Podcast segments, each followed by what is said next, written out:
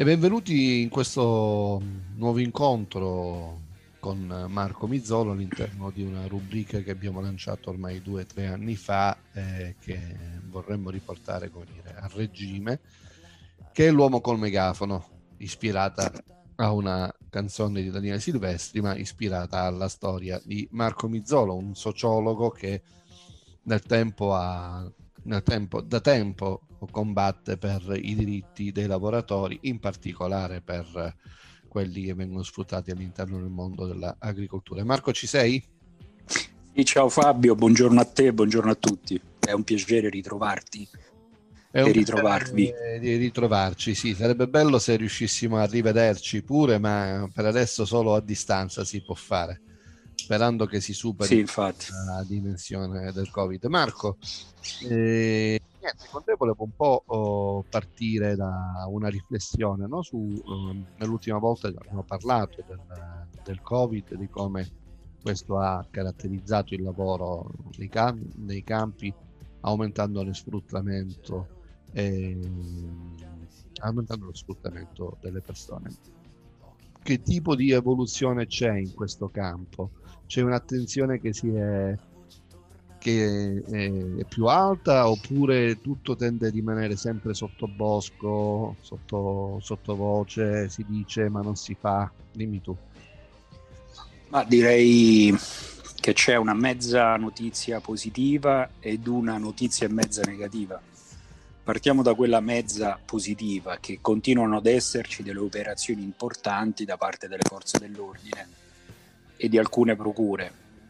Questo peraltro significa che il fenomeno dello sfruttamento, del caporalato, della tratta continua ad esistere e continua a caratterizzare gran parte della produzione ortofrutticola e non soltanto agricola, chiaramente, no? poi anche moltissimi altri settori di questo paese non solo di questo paese. Ci dice anche che continua un'attività investigativa, ma che in qualche modo è solo investigativa. E quindi, certo, l'investigazione, l'arresto, il processo, eccetera, ma e qui si apre eh, quella risposta mezza negativa che riguarda il fatto che manca una riforma vera di questo sistema.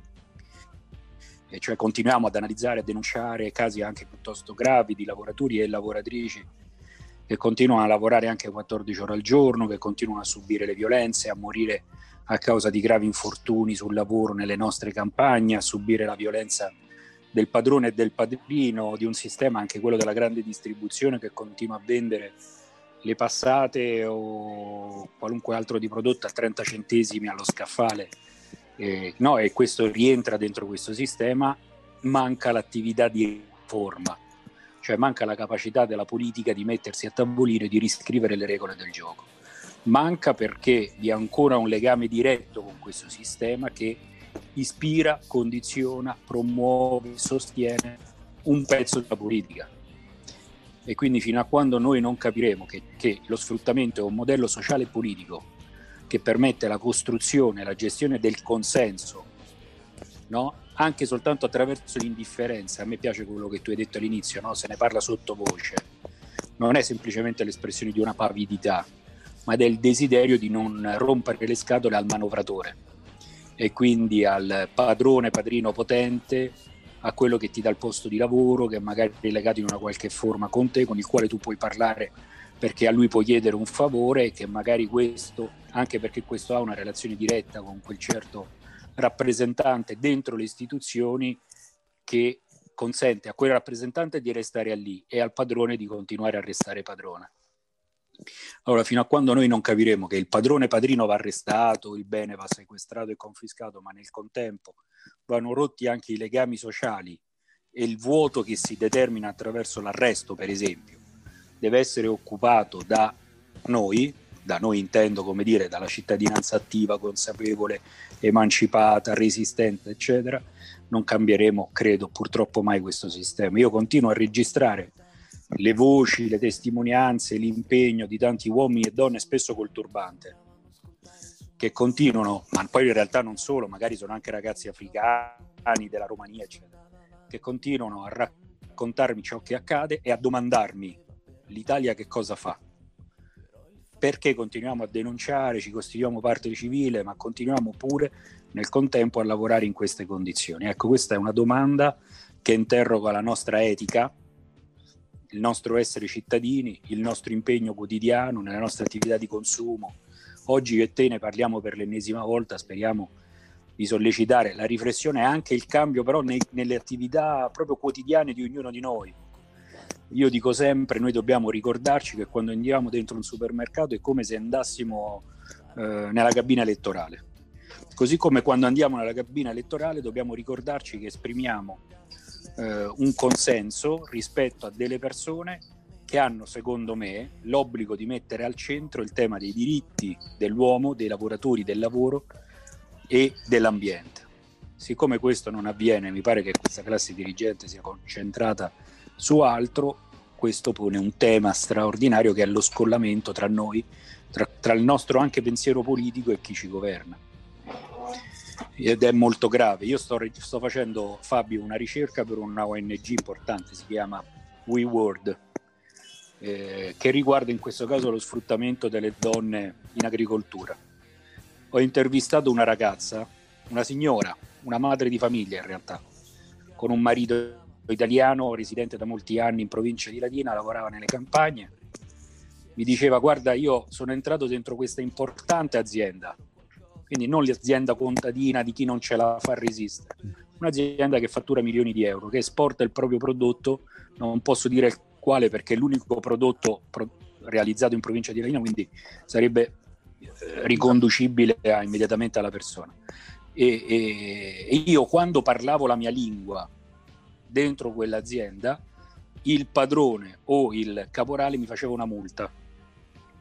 Cioè significava in quel caso lavorare gratuitamente, ma perché il padrone o il caporale gli faceva una multa? Cosa peraltro irregolare dal punto di vista anche normativo perché il padrone o il caporale voleva ascoltare tutti i colloqui del, della classe operaia, diciamo così, no? per anticipare, per capire, per sorvegliare, quindi dovevi parlare la lingua del padrone. Perché era un'attività di monitoraggio e di controllo anche quella. Se non lo facevi, la multa, la terza multa venivi licenziato. Per dire che il caporalato e lo sfruttamento è un'attività anche sofisticata, no? non è soltanto la brutalità che siamo abituati a vivere anche in Calabria, nel Pontino, in Campania. È un'attività sofisticata che si nasconde anche dentro le forme organizzate di capitalismo anche avanzato, mondiale. E io, noi a tutto questo dobbiamo dire no e contemporaneamente costruire un'alternativa, che oggi però è particolarmente difficile considerando anche il quadro politico nazionale. Marco, ascolta, ehm quando no, devo deciderti se farti una domanda o un'altra. Ehm, hai parlato, no, perché mh, mm, mi hai parlato due temi. Uno, quello della grande distribuzione, che è un tema che riprendiamo sempre e che eh, mi porta a fare la domanda, a pensare, ma, ma qual, qual, è la via d'uscita per uscire da questo meccanismo che è molto consolidato, molto rigido, quindi difficile da, da, da, da, da rompere. Eh, d'altronde come si fa a dare una risposta? Eh, cioè, diciamola per com'è, grazie allo sfruttamento molte famiglie possono fare la spesa, no? E mm. prendere eh, il barattolo a 35 centesimi di, di passata, ok? Qual è eh, l'escamotage che ci aiuterebbe no, a uscire da questo impasse? D'altro canto vi anche parlato del quando viene arrestato, no, questi beni dobbiamo subentrare a noi. Mi sono venuti beni, in mente i beni confiscati alla mafia, no? che è stato anche in quel caso un bel fallimento, perché comunque molti sono rimasti inutilizzati. Cose. Qual è eh, la strategia? Perché se un terreno viene confiscato immediatamente, chi ci lavorava in maniera organizzata con un tutoraggio esterno che può essere governativo, sì, possa eh, prendere e garantire eh, il proseguio della, della, dell'azienda, delle attività messe in piedi. Eh, mi fai una domanda che è complicata. Io delle volte oscillo, ti devo dire la verità, anche in relazione ciò, a ciò che raccolgo ogni giorno, no? Per cui delle volte penso che davvero dovremmo tornare a, ad analizzare in maniera molto critica e molto severa il capitalismo in sé oggi, che è un tema che in passato è stato analizzato ma poi abbiamo trascurato e lo abbiamo, abbiamo spostato la nostra attenzione a volte sulla globalizzazione, sui temi internazionali eccetera, pronunciamo poco la parola capitalismo e comprendiamo poco quali sono le relazioni tra ciò di cui noi parliamo spesso e appunto il capitalismo a livello locale e globale nelle sue dinamiche contemporanee. Altre volte penso che insomma forse la risposta è più politica e penso alla partecipazione, mm-hmm. che deve riguardare non solo il lavoro, ma il cittadino in sé, le persone. E quindi la partecipazione certo del lavoratore e della lavoratrice, del bracciante come atto anche rivoluzionario di conquista della libertà, ma deve riguardare anche noi. Io sono cresciuto in una fase in cui ricordo che per prima di entrare dentro un'associazione nel mio territorio eh, mi facevano fare, mi hanno fatto fare sei mesi di frequentazione del consiglio comunale. Dovevo, dovevo soltanto prendere appunti, no? quasi una forma di partecipazione che era educazione alla politica. Mm. Entrare, ascoltare, capire, comprendere, questo oggi manca, questa pedagogia, questa forma di partecipazione a, alla cosa pubblica. Noi ascoltiamo e valutiamo sulla base di ciò che ci arriva dai social, dai media. E questo chiaramente ci allontana da una forma più attiva di partecipazione, che è quello di stare dentro il palazzo, dentro i luoghi, oppure anche soltanto dietro la porta del potere, no? per origliare allo scopo di intuire e poi riportare, agire organizzare. Questo manca. A volte penso che una risposta all'attività della grande distribuzione è una risposta istituzionale, cioè una nuova norma, nuove norme che vietino le doppie aste al massimo ribasso, che, che, che obblighino per esempio alla, al rispetto ambientale, che obblighino per esempio l'etichetta narrante per dare delle informazioni in più ai cittadini. Altre volte penso che questo non basti e penso che invece dovremmo organizzare noi delle forme di produzione localmente molto alte, non, non intendo periferiche, non intendo, non intendo, qualcosa di poco organizzato, sì. ma molto alte proprio con chi ha avuto il coraggio di ribellarsi. E in qualche modo noi ci stiamo ragionando da un po' di tempo, cioè metterci insieme e dire ok, allora da, dal circuito della grande distribuzione io esco, noi usciamo, produzi, produciamo qualità e quantità, costruiamo noi le nostre filiere abbiamo noi un rapporto diretto che mette al centro anche l'ambiente, tu hai detto correttamente, c'è una forma di apparente democrazia nella grande distribuzione perché consente anche al pensionato che guadagna 600 euro di comprare la passata di pomodoro a 30 centesimi. Salvo il fatto che molto spesso chiaramente c'è il tema etico, no? quello sfruttamento in qualche modo è dentro quella passata, ma c'è anche la questione ambientale perché a volte quella passata non è che sia proprio salutare no? Per chi la usa quotidianamente. Io ho fatto delle, delle indagini, delle inchieste sull'utilizzo di sostanze chimiche cancerogene molto pericolose e vietate dalla legge italiana che vengono utilizzate in gran parte del nostro territorio per gonfiare quei, quegli ortaggi che poi arrivano sulle nostre tavole e rischiano di produrre effetti anche cancerogeni per noi. Eh, però vedi anche questo che è un tema enorme perché unisce il tema del lavoro il tema dell'ambiente.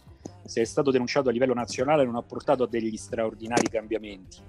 La grande distribuzione continua a ragionare come sempre e il livello di consumo, soprattutto nella pandemia, è ancora orientato e per certi aspetti lo capisco anche, no? perché tu hai bisogno di risparmiare, non lavori o lavori poco, è ancora orientato ad acquistare quel genere di prodotto. Però noi la pagheremo.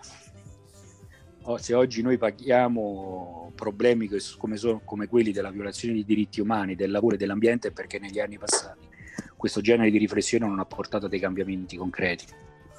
Eh, oggi si parla di transizione ecologica, nessuno ha ancora spiegato come. Certo. Rischia di essere un nuovo slogan.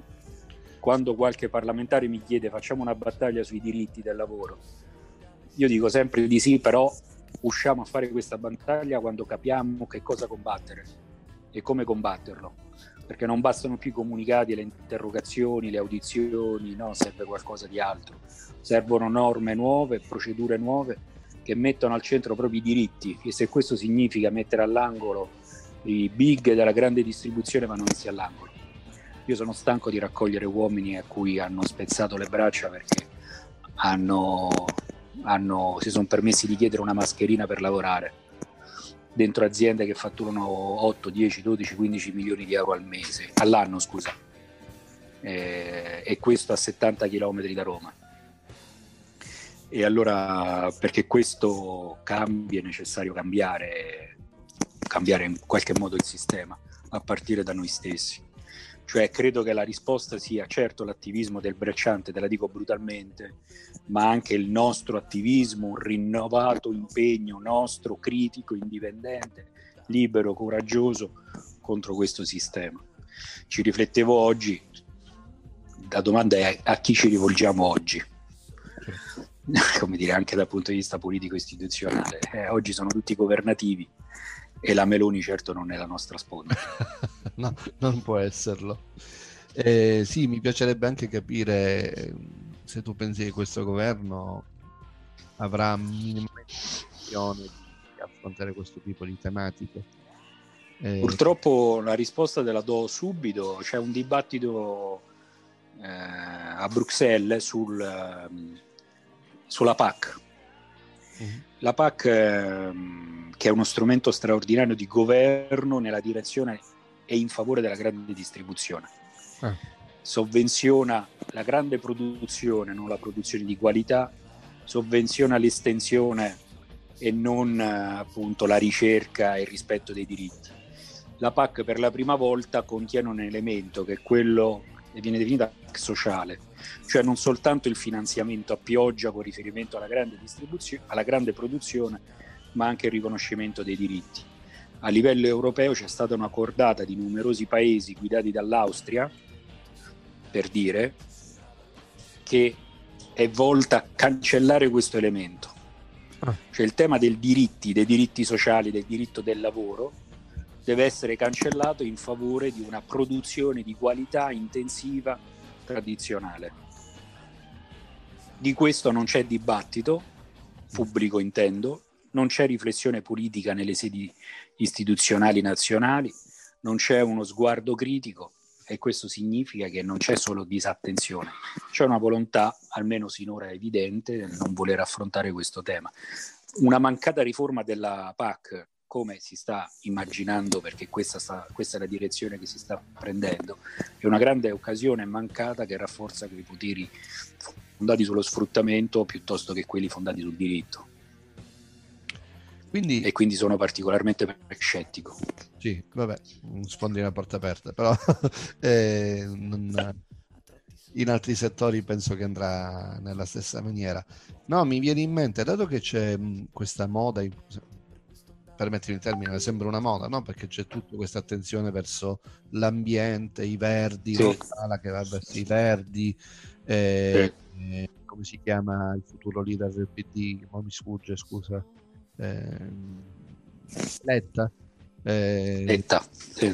che dice che avrà una svolta green e queste cose qua. Ma io ho paura che per come me l'hai prospettato tu ricada sempre sulle spalle poi del, del, del, del, lavoratore, nella mancanza di diritti, no? perché poi eh, una politica green non vuol dire che eh, equivalga a una politica della, della rivendicazione dei diritti dei lavoratori. Questo mi ha fatto preoccupare questa cosa che mi ha detto, che non, non ci avevo riflettuto fino adesso. Eh, ho sì. equiparato svolta green con eh, accompagnamento di aumento dei diritti civili, riconoscimento e queste cose qua. Eh, sarebbe molto, cioè, questo è l'auspicio, no? la nuova frontiera, così viene raccontata, ambiente e lavoro finalmente insieme, diritti umani, diritti del lavoro e questione ambientale. Temo che sarà molto complesso eh, perché le potenze in gioco sono sempre le stesse, le pratiche sono sempre le stesse, i processi di partecipazione che sono quelli che dovrebbero consentire a me e a te di entrare dentro alcuni spazi e raccontare, chiedere, avanzare le nostre tesi. Sono sempre più stretti purtroppo, quello che dicevamo all'inizio, non entriamo più nei, eh, o con difficoltà nei luoghi di dibattito della politica sceglie e, e questo lascia campo aperto ai soliti no che, che, il rischio qual è? Che loro facciano una, una transizione ecologica a loro immagine e somiglianza. Sì. E quindi una transizione ecologica in cui l'impresa, che fino a ieri sfruttava i lavoratori nelle campagne, ha le pareti dipinte di verde, utilizza carta riciclata per scrivere solite buste paga dove segnano quattro giorni di lavoro a fronte dei 28 lavorati, con eh, i trattori mandati avanti a motore elettrico e però chi li guida continuerà a non avere il, il contratto di lavoro. E questo è un modello che a me non piace e che non posso condividere. E il mio impegno è, come dire, quanto mi è possibile, eh, sottolineare questi aspetti e portare all'attenzione del dibattito facendo analisi, annunce, proposte, partendo dai casi concreti che incontro. Però davvero che la green eh, sia una svolta di basso profilo. Mm, condivido. E non eh, quella che, che tutti auspichiamo. Marco, ascoltiamoci un brano e poi ritorniamo subito in studio.